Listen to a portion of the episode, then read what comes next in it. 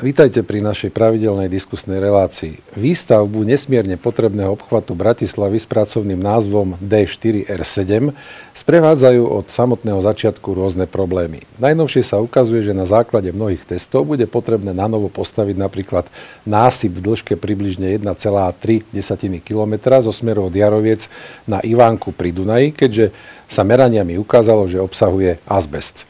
Ide teda o porušenie podmienok stavebného povolenia z hľadiska použitých materiálov i spôsobu ich spracovania a použitia do násypu diálnice. To ale nie je zďaleka jediný problém, ktorý sprevádza výstavbu D4R7. Tým nemenej významným je vplyv stavby na okolité obce v jej bezprostrednom dosahu. A práve nie len o tom budem diskutovať s podpredsedníčkou Bratislavského samozprávneho kraja, pani Alžbetou Ožvaldovou. Vítajte. Ďakujem veľmi pekne, dobrý deň, prajem. So starostom Miloslavova, Milanom Baďanským. Vítajte Ďakujem takisto. pekne, dobrý deň. Dobrý deň. A so starostom Dunajskej Lužnej Štefanom Jurčíkom. Vítajte Ďakujem, takisto. príjemný deň, prajem. Páni, máte premiéru v našej televízii, som veľmi rád, že ste tu, ale my sa staráme nielen o informácie z Bratislavy, ale aj z celého Bratislavského samozprávneho kraja a som veľmi rád, že ste prijali e, naše pozvanie. Ale dám slovo, najprv dáme. Pani Ožvaldová, keby sme sa pozreli tak o niekoľko rokov naspäť, tá genéza, pretože vy ste boli pri všetkom podstatnom, čo sa dialo s výstavbou obchvatu aj tej plánovanej R7. E, ešte keď ste boli aj starostkou podunajských biskupíc, tam ste doslova bojovali o to, aby sa tu e, jazdilo e, kultivovanejšie a, a kultúrnejšie. Ako si spomínate na tie začiatky? Kde boli tie najväčšie úskalia? Tak rok 2007 bol taký hektický, preto lebo po mojom nástupe samozrejme, že na 1.63, ktorá je cesta E575, štátna cesta a bola len jediná jedinou možno, možným vstupom do hlavného mesta a všetky vozidla prechádzali cez Podunajské biskupice. A z roka na rok vždy narastlo to množstvo aut, ktoré prechádzalo. Nakoniec sme už zmerali nejakých 24 tisíc aut za deň, takže už to bola taká pohroma. Tak e, a ja som sa dozvedela z nejakých materiálov, že v roku 2003 je uznesenie vlády, že by sa mala už konečne už v 90. rokoch sa zamýšľajúca výstavba rýchlostnej komunikácie R7, ktorá vlastne uľahčí tú dopravu smerom do hlavného mesta. Tak e, začal sa boj. Musím povedať, že boj preto, lebo e, viete, že EIA sa musí robiť, to znamená, že e, posudzovanie vplyvov na životné prostredie, boli tam tri varianty možné a e, dva varianty, ktoré zostali, tak z toho jeden bol taký, že doprava sa mala vrátiť pred podunajskými biskupicami, čiže pred poslednou mestskou časťou hlavného mesta na tú 1,63. Hovorím, to nie je možné.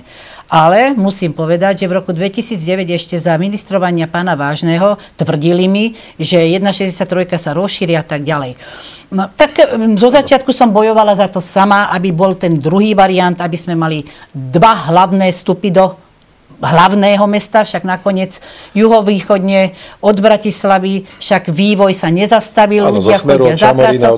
Však práve toto Presne. je juhovýchodne, uh-huh. že treba tu R7, ale logicky takú, ktorá zabezpečí aspoň dva vstupy do toho hlavného mesta. Až prišiel rok 2010 a tu títo kolegovia, ktorí nastúpili ako starostovia, boli veľmi nápomocní a musím sa im poďakovať, že spoločne sme bojovali o to, že tá rýchlostná komunikácia R7 musí byť. Potom prišla tá doba, lebo najprv my sme sa bavili len o R7. Áno. A pridala sa D4, to znamená, že nultý obchvat. A že to bude spoločný projekt. E, pre nás bola dôležitá vždy a do dnešného dňa aj pre okolité obce je dôležitá R7. Mm. Samozrejme aj D4 pomôže, lebo pozrime sa na prístavný most. Ano. Vyťažený, zaťažený mm. kamionmi, autami. Takže je to potrebné, aby cez Dunaj bol ďalší most a ledva čakáme, kedy sa to dokončí. Tak poďme hovoriť teraz predovšetkým o tej R7. Pochopiteľne nevynecháme ani D4.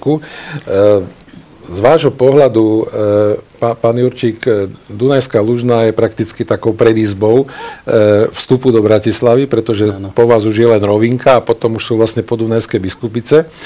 A ako vy vlastne vnímate tú situáciu, pretože tie satelity, ktorý, ktorými je aj Dunajská Lužná, satelity Bratislavy, sa neuveriteľne rozrástli. Pribudlo tam veľké množstvo obyvateľov, ktorí sú odkázaní na to, aby dochádzali jednoducho, či chcú alebo nechcú, za prácou do hlavného mesta. Čiže ako z vášho pohľadu vy vidíte toto riešenie, ktoré tu momentálne je na stole a ktoré sa realizuje, ale zároveň vám aj komplikuje trochu život. Isté. Tak ako ste správne povedali, Dunajská Lužná je vlastne prvá obec, uh, ktorá patrí do Bratislavského kraja smerom Strnavského kraja a tam sa zachytáva vlastne celá tá doprava. Tak ako kolegyňa povedala, že cirka v roku 2000, uh, 2007-2008 24 tisíc aut, tak v roku 2011 cez Dunajskú Lužnú 28 tisíc aut. Uh, my sme nastúpili do toho pomaličky rozbiehajúceho sa vlaku, e, týkajúce sa investičnej akcie R7 roku 2010, kedy sme veľmi systematicky a veľmi často, veľmi pravidelne e, spolupracovali s tedajším, tedajším štátnym tajomníkom ministerstva dopravy pánom e, Eršekom. Chodevali sme spolu na, do projektových kancelárií, na ministerstva, riešili sme, ktorý z variantov bude výhodnejší, ktorý z variantov sa bude dať ľahšie upratniť v praxi a samozrejme bol variant Ačkový, Bčkový, Cčkový. Bčkový variant sa hneď na začiatku vylúčil, pracovalo sa len s dvomi variantami, kde ku finálnemu uh, schváleniu projektu sa dospelo k záveru, že vlastne ten variant, ktorý sa teraz robí, je ten variant najvýhodnejší, najekonomickejší a pravdepodobne teda najviac pomôže odľahčiť dopravu. Tak povedzme aj našim divákom, o ktorý variant ide, ako sa to prejaví, alebo kade bude vlastne viesť tá trasa. Jedná sa o variant C. V tomto prípade to znamená, že smerom z Trnavského kraja na juh, smerom k Dunaju, môžeme to povedať tak laicky, že od Šamorina smerom poza Slovna, prakticky predlženie Bajkalskej ulice. Toto je trasa R7, teda od Holic po Bajkalsku, keď to veľmi laicky poviem. My sme na toto systematicky verejnosť pripravovali možno 4-5 rokov. Čiže vám by to Eš... malo výrazne pomôcť? E, ja si myslím, že R7 najvýraznejšie pomôže v prvom rade Dunajskej Lužnej, pretože tam ešte nemáme na štátnej ceste 1 lomeno 63 2 pruhy, máme jeden pruh a tam sa nám stretáva vlastne niekoľko obcí, či už je to Trnavský kraj, či už je to Kalinkovo, Hamuliakovo, čiastočne Miloslavo, všetko sa nám stretáva z troch prúhov do jedného úzla a tam vznikajú prvotné zápchy. Áno.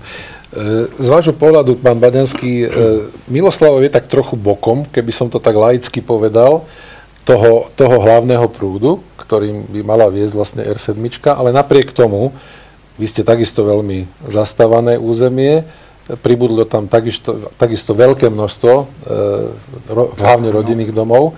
Čiže ako vám pomôže R7, prípadne aj tá D4, lebo vás tak jemne bude míňať v podstate D4. Áno, možno v tomto prípade e, zdanie klame. To, čo kolega povedal, zahltenosť cesty 1 lomeno 63 spôsobuje to, e, že aj tie obce, ktoré ležia zdanlivo mimo tej hlavnej trasy, sú preťažené. Takisto naša obec susedí s Trnavským krajom, kde je tiež takisto ten rozvoj veľmi búrlivý, prichádzajú ľudia za zamestnaním a ten tranzit vlastne sa odkláňa jak z Dunajskej Lužnej cez obec Miloslavov, ale hlavne z Trnavského kraja. My sme si robili e, počítanie týchto aut a zhruba 8 tisíc autami je zaťažená obec Miloslavov každý deň.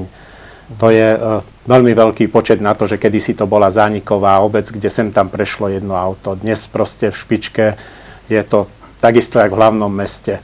Samozrejme pre nás nie len to, že sa odkloní doprava v Dunajskej Lužnej, čiže ten tranzit sa zníži na R7 a D4, ale pre nás je ešte takou Veľmi výraznou pomocou je Vinohradnícka ulica, ktorej rekonštrukcia teraz momentálne prebieha, ktorá takisto sa stala vlastne... To je tá tzv. opilecká. Tzv. opilecká, ktorá sa stala hlavnou tepnou dopravy e, do Bratislavy v týchto kritických časoch. Samozrejme, teraz momentálne prebieha tá rekonštrukcia, ale všetci túžobne očakávame Otvorenie opileckej. Otvorenie opileckej cesty.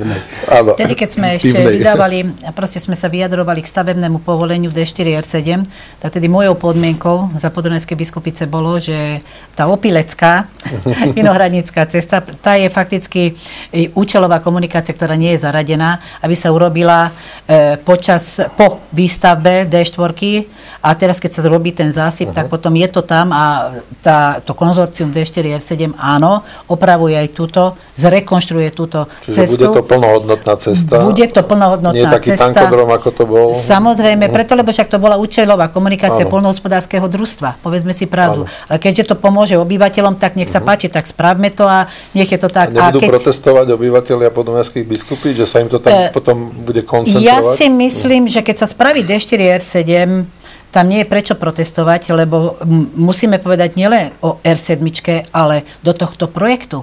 My sme ešte za tých čas zaradili aj preložku 2 lomeno 572. To je ten obchvat e, mostu pri Bratislave, ano. ktoré sme už odovzdali. Ano. A toto fakticky, táto preložka má byť cípom R1.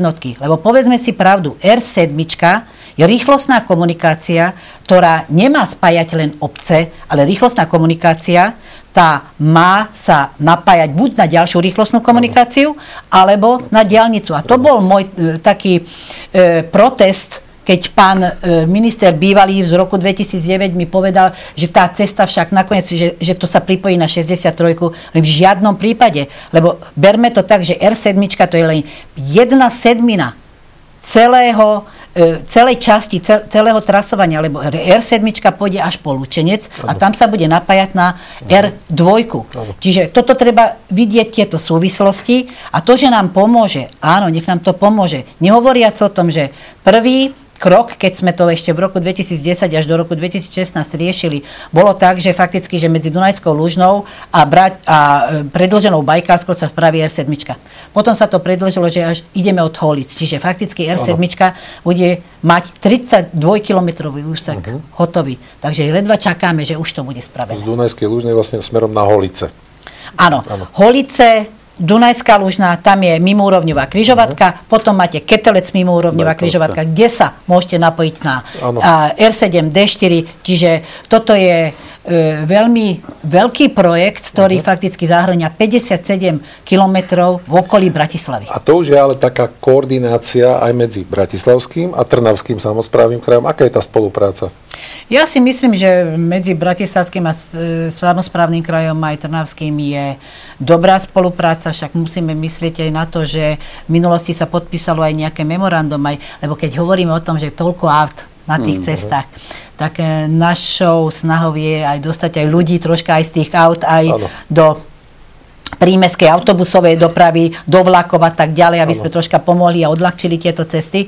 A sme podpísali aj nejaké memorandum, že budeme e, v rámci bitky Bratislavskej integrovaného dopravného systému spolupracovať. A už do toho sa dostalo už z Trnavského kraja e, tá časť, že z Trnavy vo vlakoch, ktorí cestujú, tak jedným cestovným mhm. lístkom prichádzajú do Bratislavy. Čiže všetko robíme preto, aby sa zlepšila tá situácia. Áno. E, pán Jurčík, ako vy chcete dostať ľudí z aut a prípadne ich na nasmerovať do tej e, hromadnej dopravy, pretože tam je to trošku zložitejšie. Tam sú v podstate odkázaní skôr asi na tie autobusy. Áno, v súčasnosti je to tak, ako hovoríte. My sa o svojich občanov trošičku aj staráme takou formou, že uh, sme si zriadili na vlastné náklady dva autobusy. Jeden autobus vozí deti do školy, druhý autobus vozí občanov, respektíve školákov, študentov na železnicu. Toto je to také odľahčenie, ktoré vieme spraviť na teraz. Mm-hmm. Všetci túžobne očakávame, že teda aj v spolupráci s Bratislavským krajom, že toto bude to, čo my teraz platíme ako obec, bude to vlastne uh, normálna linka, ktorá bude zaradená do grafikonu prepravcu. Čiže toto je to, čo riešime na teraz. Všetci túžobne očakávame, že koniec februára, marec sa naozaj otvorí časť R7, teda konkrétne po Ketelec, kde už bude výrazne odľahčená doprava. Ja uvažujem, teda aj odborníci uvažujú niekde okolo 30% by sa mala odbremeniť doprava, čo sa týka cez Dunajskú Lužnu. Toto by veľmi, veľmi výrazne pomohlo. A pokiaľ, pokiaľ teda uh, by bola doprava i naďalej mimoriadne zaťažená, tak občania si budú musieť zvážiť teda, že či bude, budú chodiť tými autami ďalej, alebo budeme sa snažiť spraviť všetky podmienky preto, aby bola využiteľnosť železnic. Čiže kam už teraz dopravujeme ľudí, v Dunajskej lúžnej časti Nové Košariska je naplánované veľké, myslím, okolo 280 uh-huh. miestne parkovacie miesta pre záchytné parkovisko, záchytné parkovisko uh-huh. ktoré buduje teda, uh, budujú železnice Slovenskej republiky z eurofondov. Ďalšia výrazná pomoc potom už bude prakticky len na prepravcovi, aby stačilo tú kapacitu ľudí, ktorí pôjdu na tú železnicu, ktorá stále sa javí ako najlepšia a najrychlejšia mhm. doprava, aby vedeli zvládnuť túto a kapacitu. keď e, hovoríme vlastne o tom trasovaní, prípadnom odľahčení v budúcnosti R7 Dunajsk, Dunajskú Lužnu, e, zasahuje priamo e, trasovanie tej R7 kataster vašej obce? Samozrejme, medzi Šamorinom a Dunajskou Lužnou, kde je vlastne prípoj uh, Bratislavského kraja, Kalinkovo, Hamuliakovo, Dunajská Lužna. Takže je to priamo, ten úzol je priamo napojený v našom... A tam našom... sú pozemky vysporiadané, všetko je tak, aby to nebránilo tej spusteniu tej R7? Pozemky bol veľký problém, riešil to štát, respektíve Národná diálničná. Keby tie pozemky neboli vysporiadané, uh-huh. dneska to dielo tam asi nie je.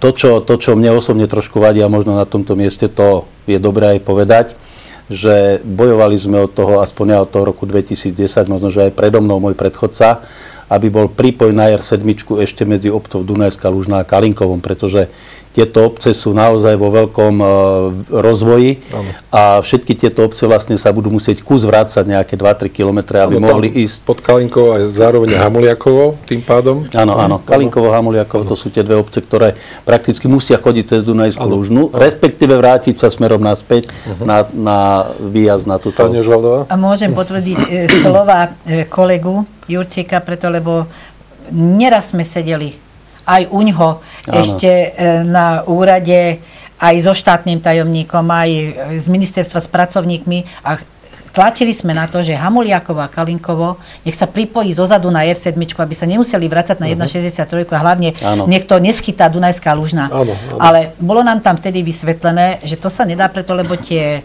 tie Norma to norma, normatívy, ktoré sú dané, že to nedovoluje. Ale práve sme, lebo keďže oni sú veľmi aktívni starostovia a sedíme ozaj, že a riešime dopravu, aj, aj tak, ako povedal kolega, hlavne tú kolajovú dopravu, lebo tá je najrýchlejšia, tak e, e, sme sa bavili o tom, že Bratislavský kraj sa pozrie potom na ten projekt a skúsime niečo vymyslieť a aj zrealizovať, aby sme dopomohli tomu, aby tí ľudia ozaj sa dostali nejako na tú R7.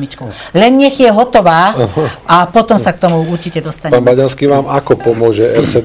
Aj z toho pohľadu, čo uh, hovoril pán Jurčík, e, tá alternatíva tej železničnej dopravy, vy to máte trošku bližšie k tej železnici? No. Tak najprv Či sú poviem... ľudia ochotní vôbec ako to využívať? No to bude možno prekvapenie pre vás. Teraz, e, čo poviem, naozaj od 2011, keď nastúpil RegioJet, my sme sa zodpovedne chopili úlohy dostať cestujúcu verejnosť do vlaku, čo sa nám vrátilo, predbehnem trošku to ostatné, čo poviem potom tak, že ľudia zostali na železničnej stanici a nezmestili sa do vlaku. To, je... to, to bola realita uh-huh. každodenná. Uh, čo sa týka obce Miloslavov, samozrejme, že my sme uvítali tú železničnú dopravu. Ja sám som teda fanúšik toho, že sa máme zodpovedne správať. E, obec Miloslavov za tie roky od 2011 investovala do železničnej stanice, kde sme si prenajali od železníc pozemok viac ako 100 tisíc eur. Vybudovali sme tam kryté stoisko pre bicykle, ktoré je na číp pre občanov, aby teda to mali bezpečne uložené. E, vybudovali sme tam parkovisko pre 120 aut. Uh-huh. Vyasfaltované je zhruba asi pre 40 to je aj s odlučovačmi olejov, so všetkým, čo treba a ostatné je taká odstavná A využívajú to? Využívajú Samozrejme. To, no, tak tú kapacitu toho parkoviska? Momentálne mm-hmm. máme, lebo je to popri železnici, trošku je to ďalej od mm-hmm. toho nástupišťa, takže nejakých 20 voľných miest tam je, mm-hmm. ale to je otázka krátkeho času, keď sa to uh, zaplní. Áno, čiže je to aj o tom, je to aj o osvete, že ste tých ľudí nejakým spôsobom namotivovali, aby tie autá tam nechali a aby išli do Bratislavy, do hlavného mesta, teda kolejovou dopravou. Áno, aj, aj sme neprestali pri tomto, samozrejme, to je veľmi dôležité, aby si mali kde bicykel odložiť, mm-hmm. aby si mali kde auto zaparkovať, lebo máme odlahlejšie časti obce, ano. čiže nie je to pohodlné prísť pešo. A ďalšia vec, ktorú riešime aj požiadavku, sme vzniesli urobenie výhybne v Miloslavove, pretože vlaková doprava ako taká momentálne má vyčerpanú tú uh-huh. taktovú kapacitu. A poďme k tej samotnej R7, pani Ožvaldová. E, kedy vy vidíte reálne, že by e, sa ten úsek od Bratislavy e, smerom na Šamorín mohol spustiť? Úsek od Bratislavy smerom na Šamorín, od Ketelca a medzi Holicami si myslím, že postupne sa púšťa. Uh-huh. Tak to aj určite, že vidíte, že vždy sa uvoľní nejaká časť a uh-huh. to sa už púšťa. Ale pre nás, čo je veľmi dôležité, a naposledy sme mali sedenie aj s pánovi starostami, aj s ministrom, aj s konzorcium D4R7. Pre nás je veľmi dôležité, aby sa pustila tá R7 ako predložená bajkalská. To znamená, uh-huh. že zo Slovnackej smerom, tam, kde je už krhač, krúhač je už urobený, len spoza Slovnaft tam nemeškajú, nemôžeme povedať, že meškajú, preto uh-huh. lebo táto zmluva o výstavbe bola podpísaná v máji 2016. To, že sa má spraviť D4R7 do roku, do oktobra roku 2020 bola uh-huh. vtedy deklarovaná. Áno. Niektoré časti R7 vidíte, že predbehli tú dobu, uh-huh. lebo však je 20 február, koniec januára, Áno, začiatok kedy februára. Keď reláciu, už, už jednoducho už sa odovzdávajú nejaké úseky, ale pre nás, pre Dunajskú Lužnú, aj pre Miloslavov, čiže tie okolité obce uh-huh. okolo Bratislavy, je veľmi dôležité, aby toto fungovalo. Tá časť od Ketelca po tú predlženú Bajkásku. Podľa e, našich informácií, táto časť, tam sú nejaké preložky e, rôznych médií a tak ďalej. E, a tam sa povedalo, že tam budú meškať asi 9 mesiacov. To znamená, že nie do oktobra, ale do nejakého februára 21. Začiatok. Začiatok roka 21, uh-huh. že sa to e, asi vie odovzdať do užívania. E, samozrejme, je tam tá e, mimúrovňa križovaťka Ketelec, ktorá je asi najkomplikovanejšia, kde sa napája D4 R7. Uh-huh.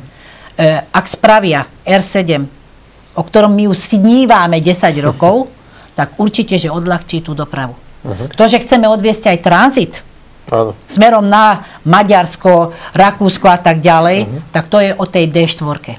Áno. Takže pre nás je veľmi dôležité, si myslím, že október 2020 väčšina úsekov bude odovzdaných a podľa prísľubu ten február, čiže o rok, budeme používať už tú R7.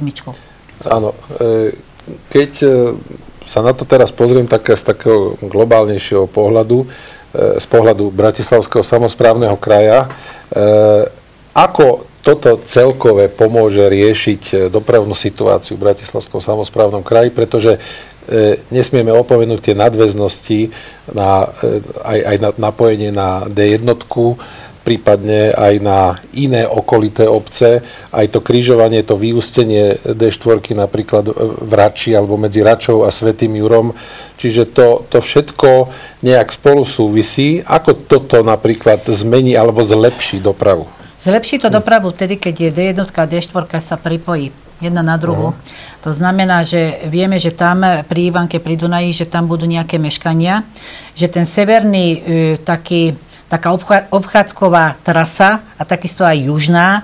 2021 e, by mala byť hotová, ale pripojenie D1 na D4, fakticky, aby ano. sa dostali ľudia aj ano. na tú D4 aj D1, je v roku 2023. To bude tam vyústovať pri tej triblavine? Alebo... Áno. Áno. To znamená, že všetko so všetkým súvisí. Uh-huh. Takisto aj D1 sa teraz rozširuje na 8 pruh. Áno. Je tam ešte otázka tých kolektorov, ktoré chcú. My sme požiadali ministerstvo, aby tam zostalo fakticky aj nejaké miesto na tie kolektory, uh-huh. aj sa vynecháva na tie kolektory, keď bude potrebné. A my teraz ako, ako župa triblavinu napájame tzv. obchvatom grobov. Výkupy pozemkov uh-huh. máme za sebou, projekt je hotový, e, e, už sme, umiestnenie stavby už je za nami, čiže žiada, čakáme na vyjadrovačky, požiadame o stavebné povolenie a určite, že napojíme tú triblavinu fakticky na ten, na ten e, tá prvá časť sa spraví. Čiže keď z globálneho hľadiska sa pozrieme na to, každá cesta, ktorá bude vytvorená, každá kolaj, ktorá bude využitá, pomôže cestujúcim, či sedia v autách, alebo cestujú vlakmi, alebo A neskomplikuje tak trochu tú situáciu e, ten násyp e, s, tom, s tým obsahom azbestu od Jaroviec smerom na Ivánku v dĺžke zhruba 1,3 km, ktorý som na začiatku uvádzal, lebo ten sa vraj asi bude musieť celý kompletne prerobiť. Určite, že to skomplikuje, ale ja si myslím, že pokiaľ my nemáme oficiálne vyjadrenia od ministerstva, ktoré sa ešte nevyjadrilo k tomuto, tak ja sa k tomu odmietam nejako vyjadrovať, preto lebo nie som typ človeka, ktoré, ktorý dáva na slova JPP, jedna babka povedala. Uh-huh. Takže počkajme si, ale ja si, pokiaľ to nebude na papieri a pokiaľ nám to neoznámi to ministerstvo uh-huh. a nepovie ozaj, že aká je tá situácia tam, tak ja sa k tomu neviem vyjadriť. Ano. Ale určite, že skomplikuje to situácia, určite, že to e, pridáva potom na tých poposúva nejaké termíny. Uh-huh. Ak je to tak, nech sa páči, koncesionár, je to PPP projekt, ano. je za to zodpovedný, tak nech sa páči, nech to opraví a nech to upraví tak, lebo 30 rokov sa má starať uh, o túto našu celú, celý tento obchvat, aj R7. A musíme povedať, a je to veľmi dôležité, že zatiaľ štát nevyplatil ani jeden cent uh-huh. za mhm. toto. Bude splácať 30 rokov ano. za dielo, ktoré má prebrať. Áno, áno. Takže dúfajme, že do budúcna tá R7 bude v poriadku a pri D4, ak je nejaký problém, tak to treba vyriešiť. Pán, ešte sa vás opýtam obidvoch na tzv. vynútené investície, ktoré častokrát, keď e, nejaký e, staviteľ tvorí nejaké dielo, predovšetkým e, tieto cestné komunikácie, tak obce väčšinou majú nejaké požiadavky na nejaké vynútené investície. Mali ste aj vy takéto požiadavky? Mali sme aj požiadavky, máme aj prísľuby a ideme aj realizovať.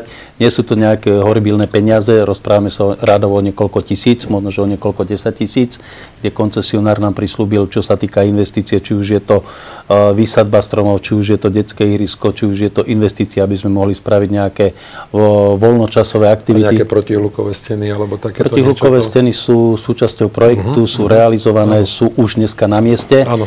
aj keď sa občania čudujú, že sa inštalujú už skorodované. Je to, je to úmysel, lebo tie, čo ešte nie sú skorodované, tie treba, aby skorodovali, aby to malo rovnakú farbu. Je to úmysel, je to cieľ. Z pohľadu Miloslavova, tie vynútené investície? Z pohľadu Miloslava priamo sa nedotýkala D4 R7 výstavba Miloslava, ale napriek tomu aj e, Miloslav bude mať e, verím tomu, že e, pozitívny dopad táto výstavba jednak znížením intenzity dopravy, ale jednak aj splnením našich požiadaviek, čo sa týka Vinohradníckej ulice a kruhového objazdu ano. na križovatke Miloslavov, Vinohradnícka, Dunajská, Lužná, Studené. A záverečné slovo dáme, dáme. A keďže R7 sa dotýka aj e, chránenej krajinnej oblasti Dunajskej Luhy, no. tak e, nesmieme zabudnúť na kompenzačné opatrenia, ktoré sa tam aj urobili pre našu e, flóru a faunu. Čiže, Čiže budete vy ako samozprávny kraj na tom trvať, aby tam tie opatrenia boli? Už sú aj hotové. Ano, takže my hotové. sme to boli aj skontrolovať, mm. aj sú hotové. Takže A čo ja konkrétne? Si myslím, to konkrétne napríklad pre zvieratka sme zabezpečili tam tie vysknuté také e, časti Dunajských, kde, kde bola bola kedy voda, uh-huh. tak teraz tam preteká a bude tam pre nich voda, keď sú, vieme veľmi dobre, že teraz už 40 stupňové e, teploty. Áno, dobre, tak ja vám veľmi pekne ďakujem za tieto informácie. Ten čas nám veľmi rýchlo ubehol.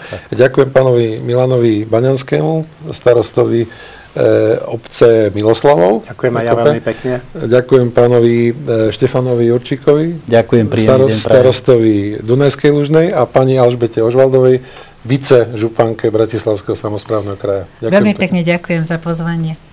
Vám, vážení diváci, ďakujem za pozornosť a pochopiteľne výstavbu a priebeh výstavby e, obchvatu D4 R7 a špeciálne rýchlostnej komunikácie R7 budeme v televízii Bratislava podrobne sledovať aj naďalej. Dovidenia.